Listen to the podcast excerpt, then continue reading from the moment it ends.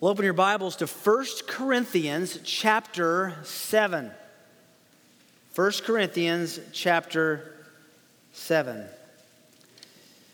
I must admit that uh, I'm particularly drawn to the book of 1 Corinthians right now because my wife and I were um, uh, privileged last week to stand in Corinth, in the ruins of Corinth, and was thinking even about this sermon then that it was written to those people there and uh, it's just a reminder that these were letters written to real people from a real person inspired by the real Spirit of God. We're going to be isolating our attention this morning on 1 Corinthians chapter 7, verses 32 to 35. Let me read that for us. Paul says, This is a chapter about marriage and about singleness. He says, I want you to be free from concern. One who is unmarried is concerned about the things of the Lord, how he may please the Lord. But one who is married is concerned about the things of the world, how he may please his wife. And his interests are divided. The woman who is unmarried and the virgin is concerned about the things of the Lord, that she may be holy in body and spirit. But one who is married is concerned about the things of the world, how she may please her husband. This I say for your benefit, not to put a restraint upon you, but to promote what is appropriate and to secure undistracted devotion to the Lord.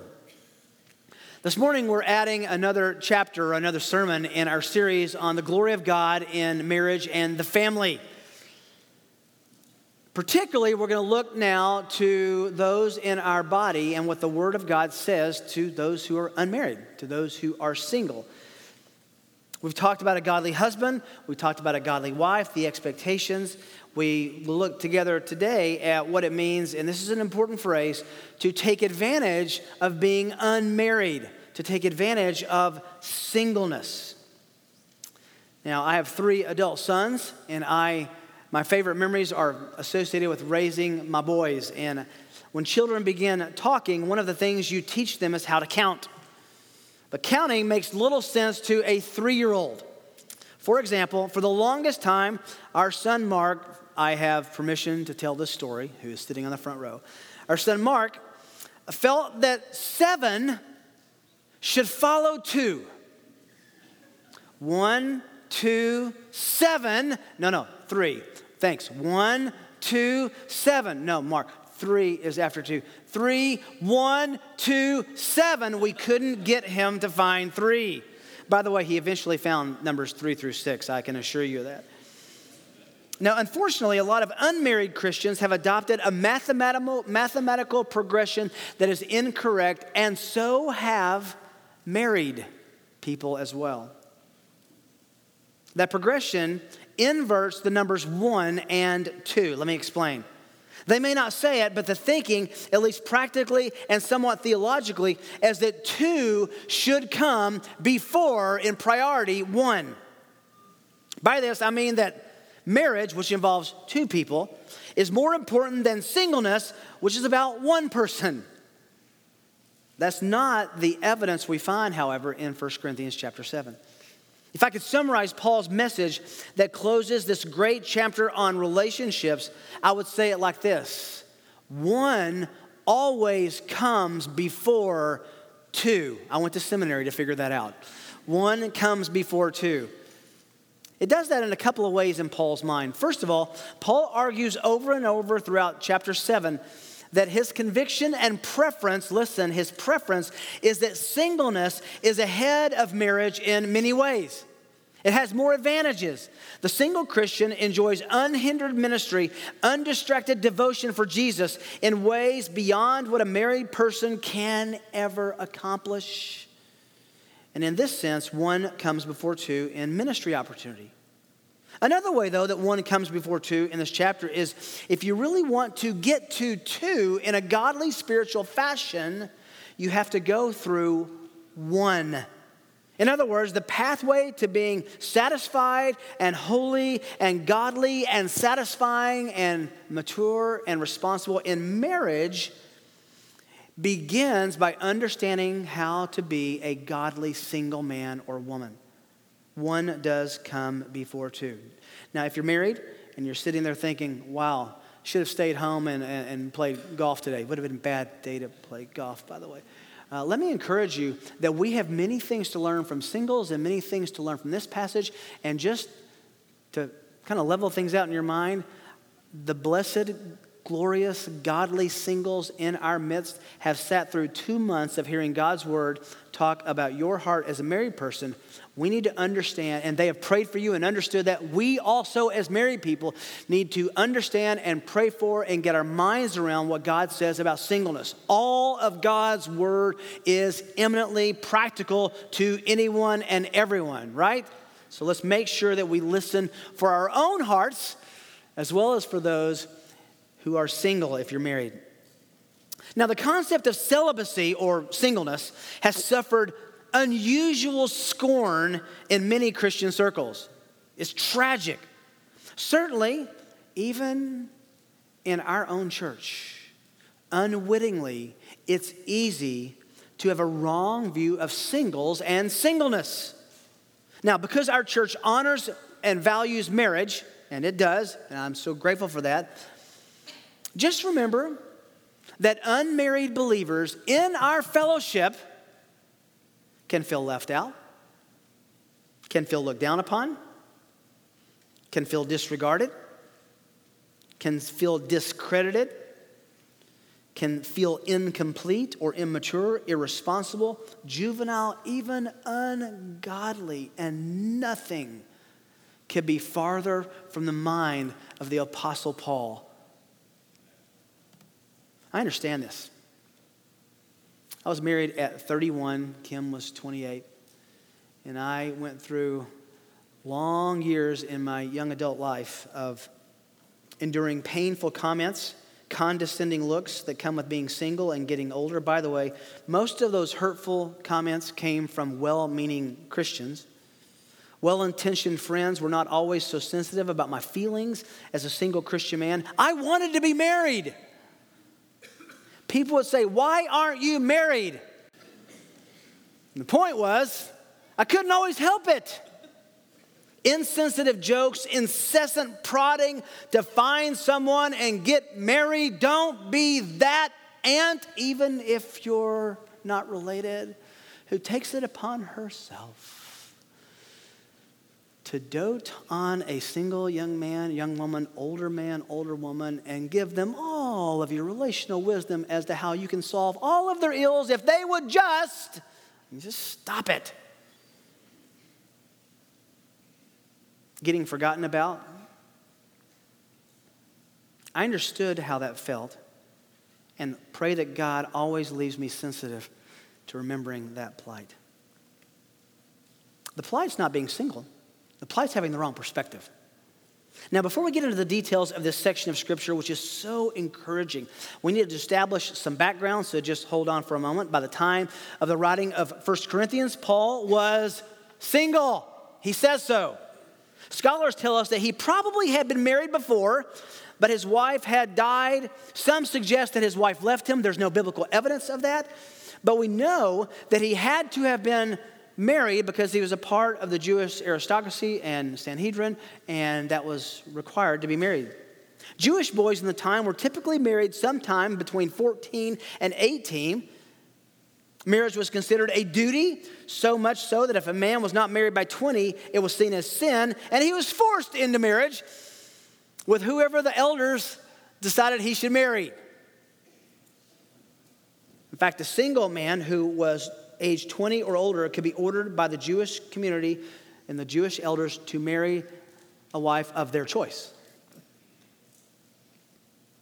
There's evidence in ancient or uh, in first century Jewish writings of men who were 18 and 19 moving as fast as they can through the parents to try to avoid the elders picking out their spouse. Again, Paul was a member of the Jewish ruling body called the Sanhedrin, according to Acts 8, Acts 26 which meant that he had to be married. So he knew both marriage and singleness. That's important. And in comparing the two, he lands on the side of the greater advantage being single. Paul, though, is not anti marriage. He's writing this section of this letter to answer questions that the Corinthians had about relationships and about ministry. So remember that Paul is giving instructions to a specific group of people in the church at Corinth who lived in the first century, but those principles survive to us today. A little about the context. If you go back to verse 25, now concerning virgins, I have no command of the Lord, but I give an opinion as one by the mercy of the Lord who is trustworthy. And what he's not saying is, this is my opinion, not Christ. He's saying Jesus didn't teach on this specifically, but under the inspiration of the Holy Spirit, I am. Verse 26 I think that it is good in view of the present distress that, a, that, uh, that it is good for a man to remain as he is. The context is if you're married, if you're unmarried rather, don't be in such a hurry to get married. Don't be in such a hurry to run into marriage. It has its own challenges that you may not be aware of. Footnote Is Paul anti marriage? Have you been here for the last two months? He, he loves marriage. It's a mirror of the gospel. He promotes marriage. Verse 27 Are you bound to a wife? Don't seek to be released. If I'm going to talk about how wonderful and advantageous singleness is, don't decide, I'll just get a divorce and be single again. Don't seek to be released. Are you released from a wife?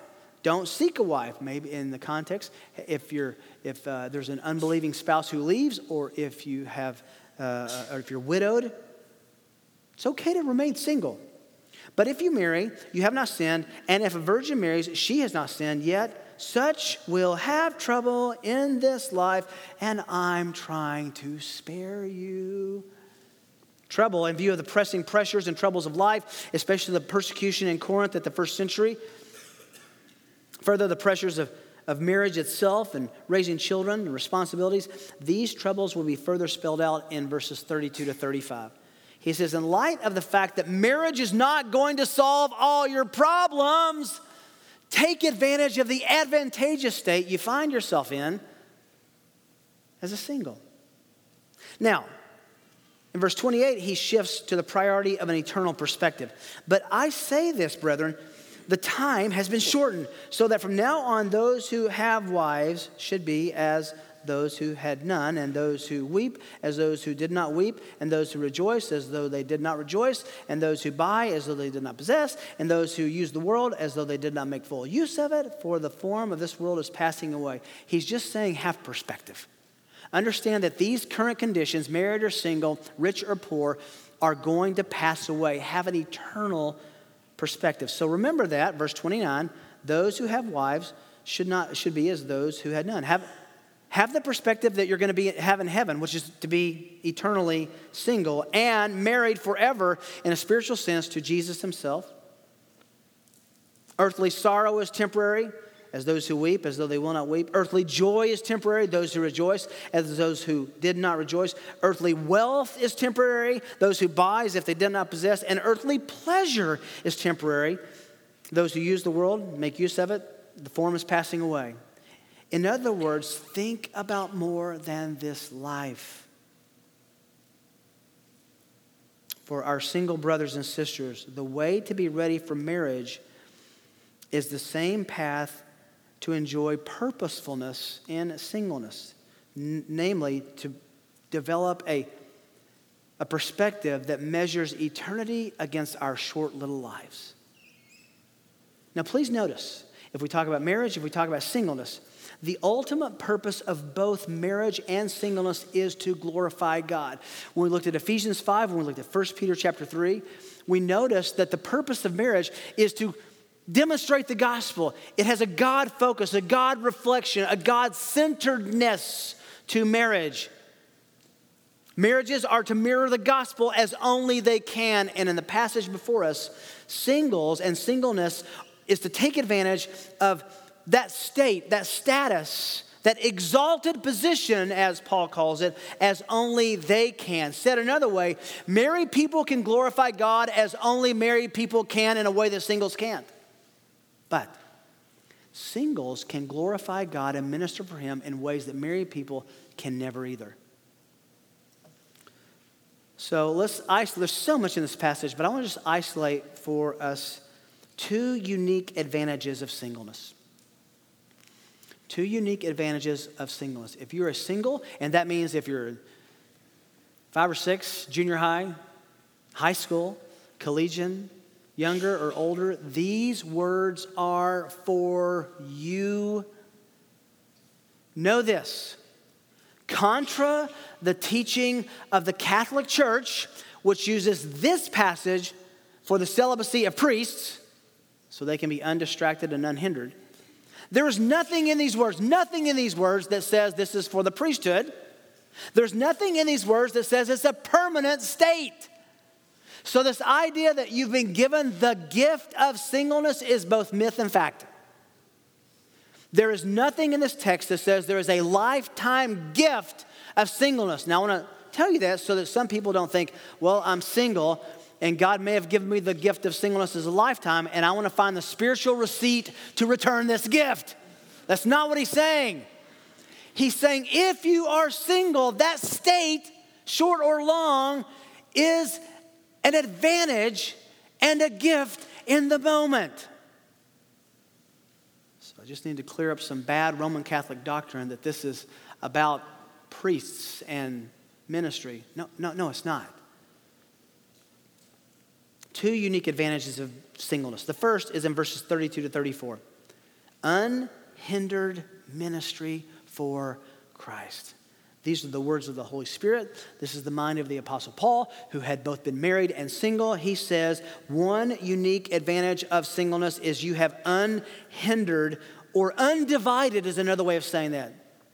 Undivided, unhindered ministry for Jesus, for Christ. Verse 32. But I want you to be free from concern. We have to pull over for a minute. The concern he is describing here is the weight and responsibility that comes with being married. Married people are concerned, they are weighted, they have responsibility. Again, I was married at 31, so I had some, some significant years in my adult life where I was single and then I became married. And I remember, I don't know, a few months into marriage realizing, oh my, this is a bigger deal than I thought. I, I, I have concerns that, I mean, I live with a person of the opposite sex, and it's permanent. And I can't only live for and with and about myself anymore. Now, not all ways that you live for and with and about yourself are ungodly or are sinful. I want you to be free from concern. For those of us who are married, welcome to responsibility, right? We, we have concerns. What are you talking about, Paul? He goes on in verse 32 One who is single, who is unmarried, is concerned or focused about the things of the Lord, how he may please the Lord. Well, of course, Paul, but what do you mean by that? Verse 33. But, here's the explanation one who is married is concerned about the things of the world. And that doesn't mean like, uh, uh, uh visiting the Grand Canyon and it's a thing of the world or, or sinful. He's talking specifically, it means your marriage, how he may please his wife. And here's the key and his or her interests are hindered or, or, or divided. Married people are focused and concerned about how they may please or satisfy or care for a spouse. The central point Paul is making is not a judgment about your resources, but just a statement of fact. It's assessments of time and resources and focus and attention. Now, as a footnote, he is not saying that a married person has to choose between pleasing the Lord and pleasing a spouse. Well, I'm going to have to decide if I'm going to please God or please my wife. And he tells me I'm going to please my wife, so I'm going to elbow God out of the way till maybe next week. That's not what he's talking about. The word for please, aresko in the Greek, means satisfy, please. Accommodate is a really good translation. How he may accommodate, care for a spouse. There is no question that a person who is married has a, listen, diminished potential to minister to the Lord and for the Lord because he or she is married. We have diminished potential.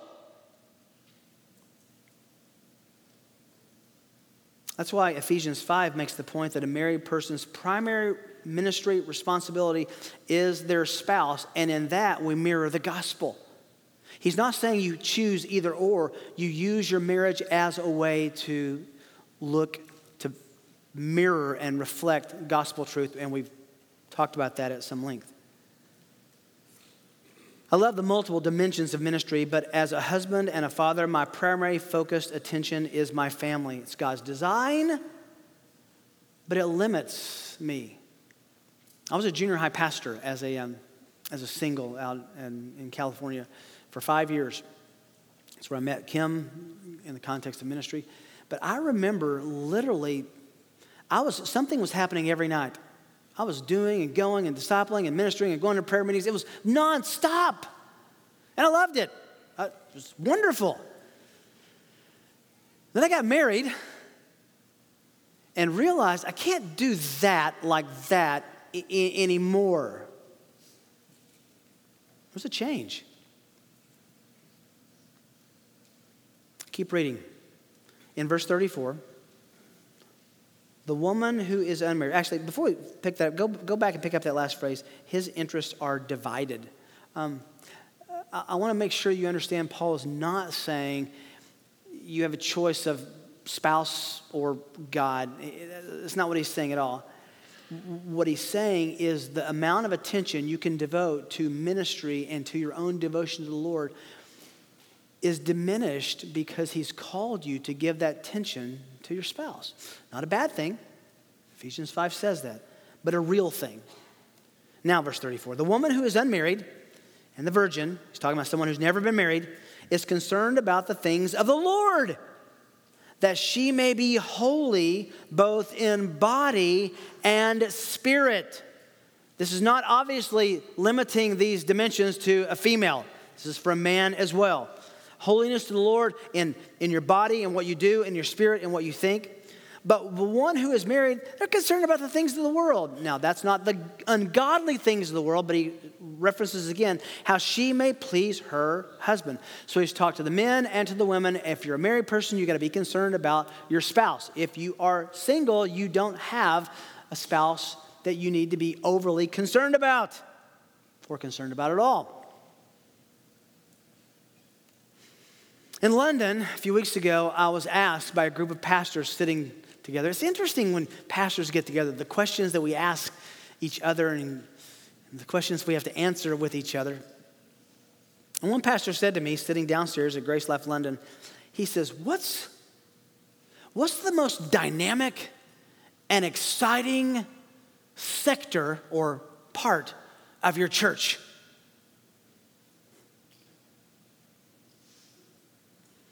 Thought about it a minute. And without much thought, you know what I said? Our singles ministry and our student ministry. It's not that the married people are unfaithful, ungodly, inattentive. But when I look at the, the, the bubbling with ministry parts of our church, you know, those, those, those singles who get together on Thursday night, the students who gather on Wednesdays, on Sundays, they are the wind of the Holy Spirit in the sails of these people is so evident and obvious. It's exciting. Now, footnote before anyone says, well, our pastor isn't like married people, he doesn't think we're viable. No, it was just the first thing that came to my mind because these people are so wonderfully committed to the Lord and their reputations are glowing with Christ likeness. They're flourishing. Let me encourage you. I don't think they would mind if some of you wanted to come on a Thursday night and just sit and sing and listen and interact with, with our, our singles group. It's just infectious. I love it. Spend time with some of our students. Go to camp. See what you find. They're so refreshing in their service, their fellowship, their energy for Christ, their sacrifices, their evangelism. And again, nothing in this text indicates that you, you have to stay single to have that passion the rest of your life. There's nothing about age or reason for being single. This is students, collegians, career singles, widowed, divorced. If you are single, you are in this state to be able to glorify God in some unusual ways, to minister to Him and for Him. Now, for those of us who are outside of that advantageous point, let me be careful. This doesn't mean that singles have an unending supply of time and money and are just waiting for you to call upon them for your service. Spank your hand on that. That's not right. They have jobs and attention and focus and friends and families as well. Don't think that they are just sitting waiting by the phone. Maybe they'll call me to serve today. It's not happening. And at the same time, knowing most of them, I think they would be very welcoming of an opportunity to serve. You know how you know that? You love them. You have them in your home. You treat them as your brothers and sisters, not some unique radioactive class of Christians. But the focus of this passage climaxes in the second unique advantage of singleness, and this is what I love. Number two, they have undistracted devotion to Christ. Undistracted devotion to Christ. Paul makes the main point of his argument and his glory in the state of being unmarried in verse 35. I say this to you for your own benefit. Stop right there. He is instructing singles for their usefulness and their benefit. He's saying, This is, you're not radioactive. You're not just a part of the church. You are the tip of the spear of what Christ wants to happen on behalf of his great name. And not only that, it gets personal, very personal. Not to put a restraint on you. Don't feel restrained, don't feel chained, don't feel sentenced, but to provide what is becoming appropriate. Here it is to secure undistracted devotion to the Lord. All of us should have that verse underlined in our Bible.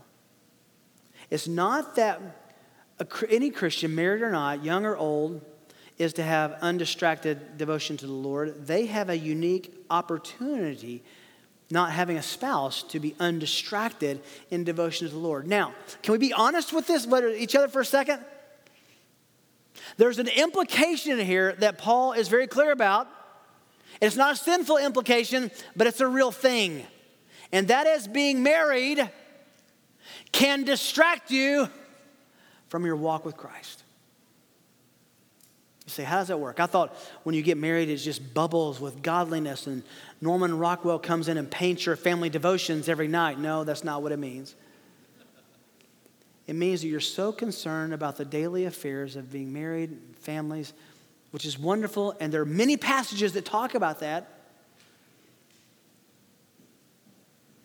As an unmarried believer, it's an advantage to your own closeness to Jesus to not be concerned with those, what Paul calls distractions. Paul says singleness, in a spiritual sense, is a benefit, not a restraint. It's not a curse. It's not a punishment. It's not a sentence. He encourages those who are unmarried to enjoy undistracted devotion to the Lord. What does this mean? Without divided attention of a spouse and family, an unmarried Christian has an advantage over a married believer of being more single minded in their walk with Jesus. But let me say this the reason for this point of instruction in 1 Corinthians is you also, as an unmarried believer, have unique distractions and temptations that come along with that as well. Such that he's saying, take advantage of this state in your life. Don't, don't waste it. Don't waste your singleness before the Lord. I was reflecting on this on my long, one of my long flights last week. And remembering back to when I was in seminary and I was single. And let me say, footnote, I think you all know I love my wife. I love being married to my wife. I don't want to change that. But there were, there was a time when I, I would go down to the Huntington Library in Los Angeles. There was a series of Saturdays that I went down for eight or 10 hours, took a packed lunch, and I sat there and I read Calvin's Institutes. Just wanted to read it. No distraction, no responsibility. I could do it because I didn't have to do other things. Compare that to what it would mean to my sons or, or my wife if I said, you know what, for the next four weeks, I'm going to leave on Saturday mornings at seven in the morning. I'm going to take, I want to read Calvin's Institutes again. So I'm going to take my books. I'll probably be back after dinner. See ya unkind, uncaring, insensitive. But for my time when I was unmarried, wonderful, wonderful to be able to have those, those opportunities and those advantages to study, to be devoted to the Lord, to have extended periods and times of prayer that the Lord offered that time. So that raises a lot of questions. So I wrote some practical applications. Let's talk about this for a minute. Some practical considerations for singles, for unmarried believers. Number one, as I just said, again, I'm not, I don't think I have these numbered. Bullet point one take advantages of your time to read theology, scripture, Christian books, to study, to listen to sermons. Take advantage of the lack of responsibility to a spouse and family to be open to personal learning from your Savior. It's a gift. I've, I have permission from my wife to say this. I love my family, I love my wife, but I miss those times of being able to read what I want and do what I want, have extended time by myself with the Lord that I just can't have now. It's exactly what Paul's saying. Secondly, take advantage of the time to serve. Boy, do our, our singles, young and old, youth and likewise, do this. Just, I, I love the example of the unmarried Christians in our church and how they lead out in their service. Again, they don't have untold amounts of time and resources, but I've seen them use their time and resources in wonderful ways. Thank you for that, for being our examples and our encouragements in that. We understand that you have priorities of work and family like everyone else, but because you don't have the responsibility of a ministry to a spouse, you're free to serve others in unique ways. Take advantage of that. This is so beautifully fulfilled in our church. Thirdly, develop a deep and rich prayer life. You are not alone. You need not be lonely. You have the permanent promise of the Spirit of God, Son of God, and the eternal Father to never leave or forsake you. Those times of being alone not lonely, being alone with your God without responsibility or hindrances is a gift. Take advantage of it. Number four, is that right? I have to say it. Pursue being marriageable. If you want to be married, then pursue not marriage, but being marriageable. Ask yourself, can I just be honest with you? Ask yourself, would someone want to be married to me with my life, my attitudes, my actions? Be the person who's spiritually attractive. Become that. Pursue that. The Puritans called it being marriageable. I like that term. And a few final words. You are not, as a single, spiritually radioactive in our church. You are a vital part of our body. I shudder to think of what our church would look like without those who are unmarried serving in our body. We would be incomplete. We would be unimportant. We would be uh, anemic spiritually. We would have a less of a footprint in Kansas City without you.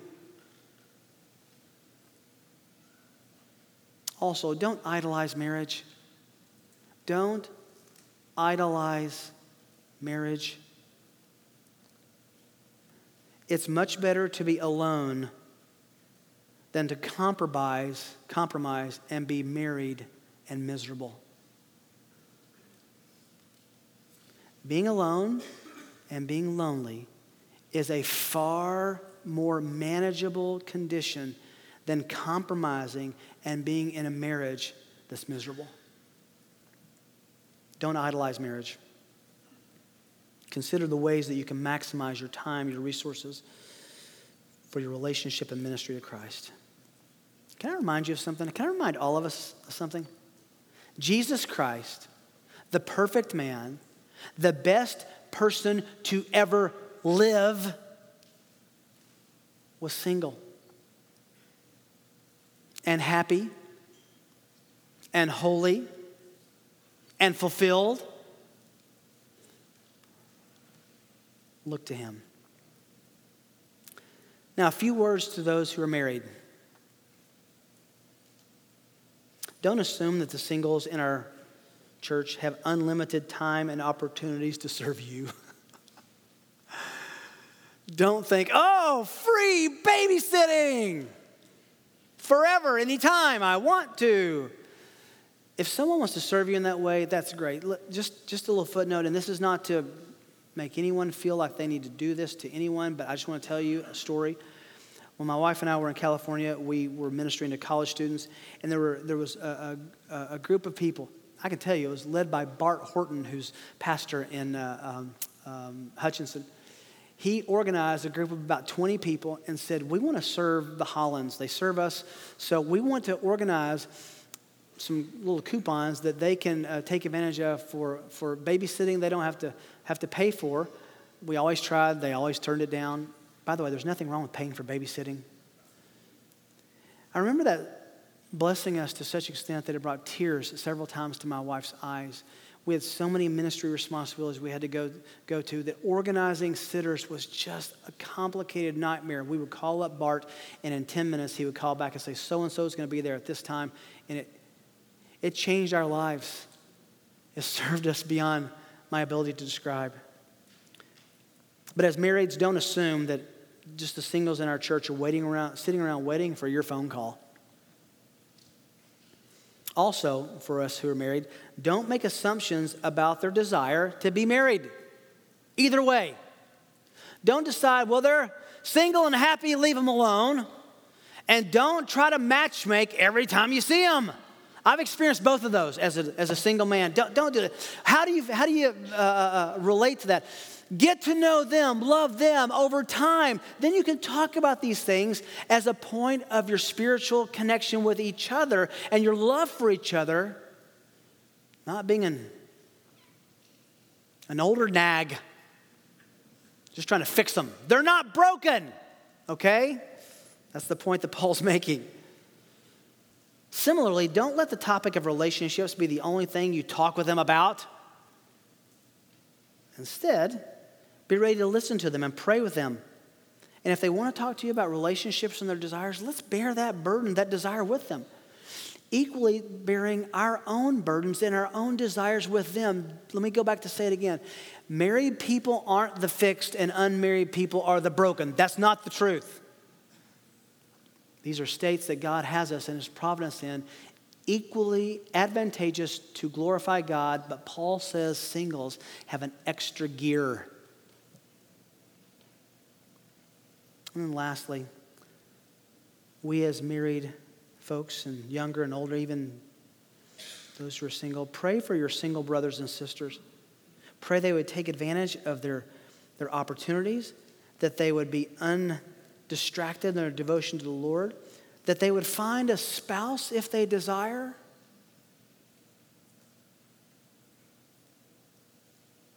This prayer is directly related to your willingness to love and care for and relate to them.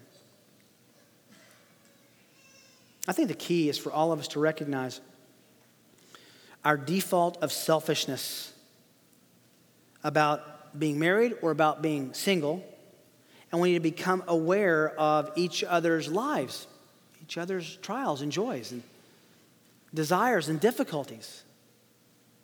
That's why we don't have a singles care group and an older married care group and a younger married care group. We want everybody mixing up. The body of Christ comes together to serve and to wait on one another in every category.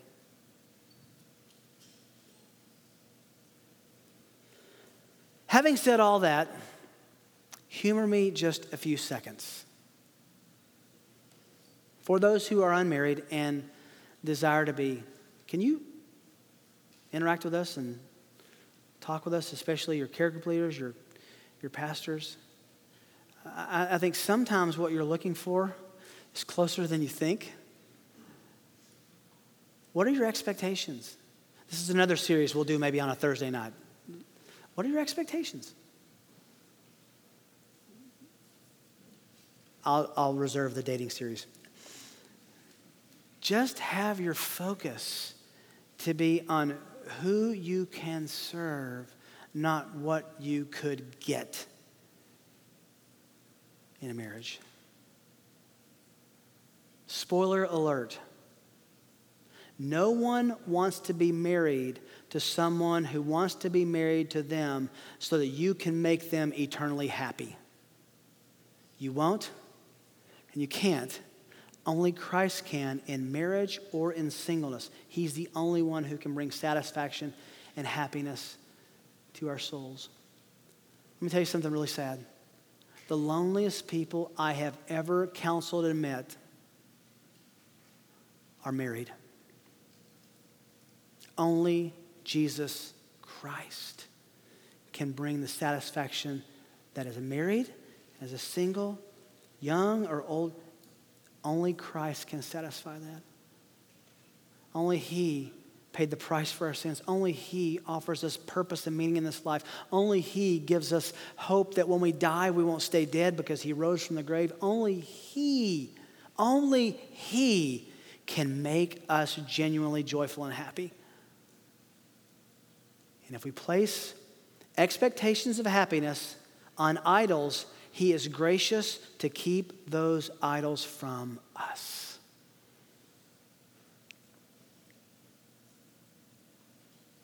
Paul told the Ephesians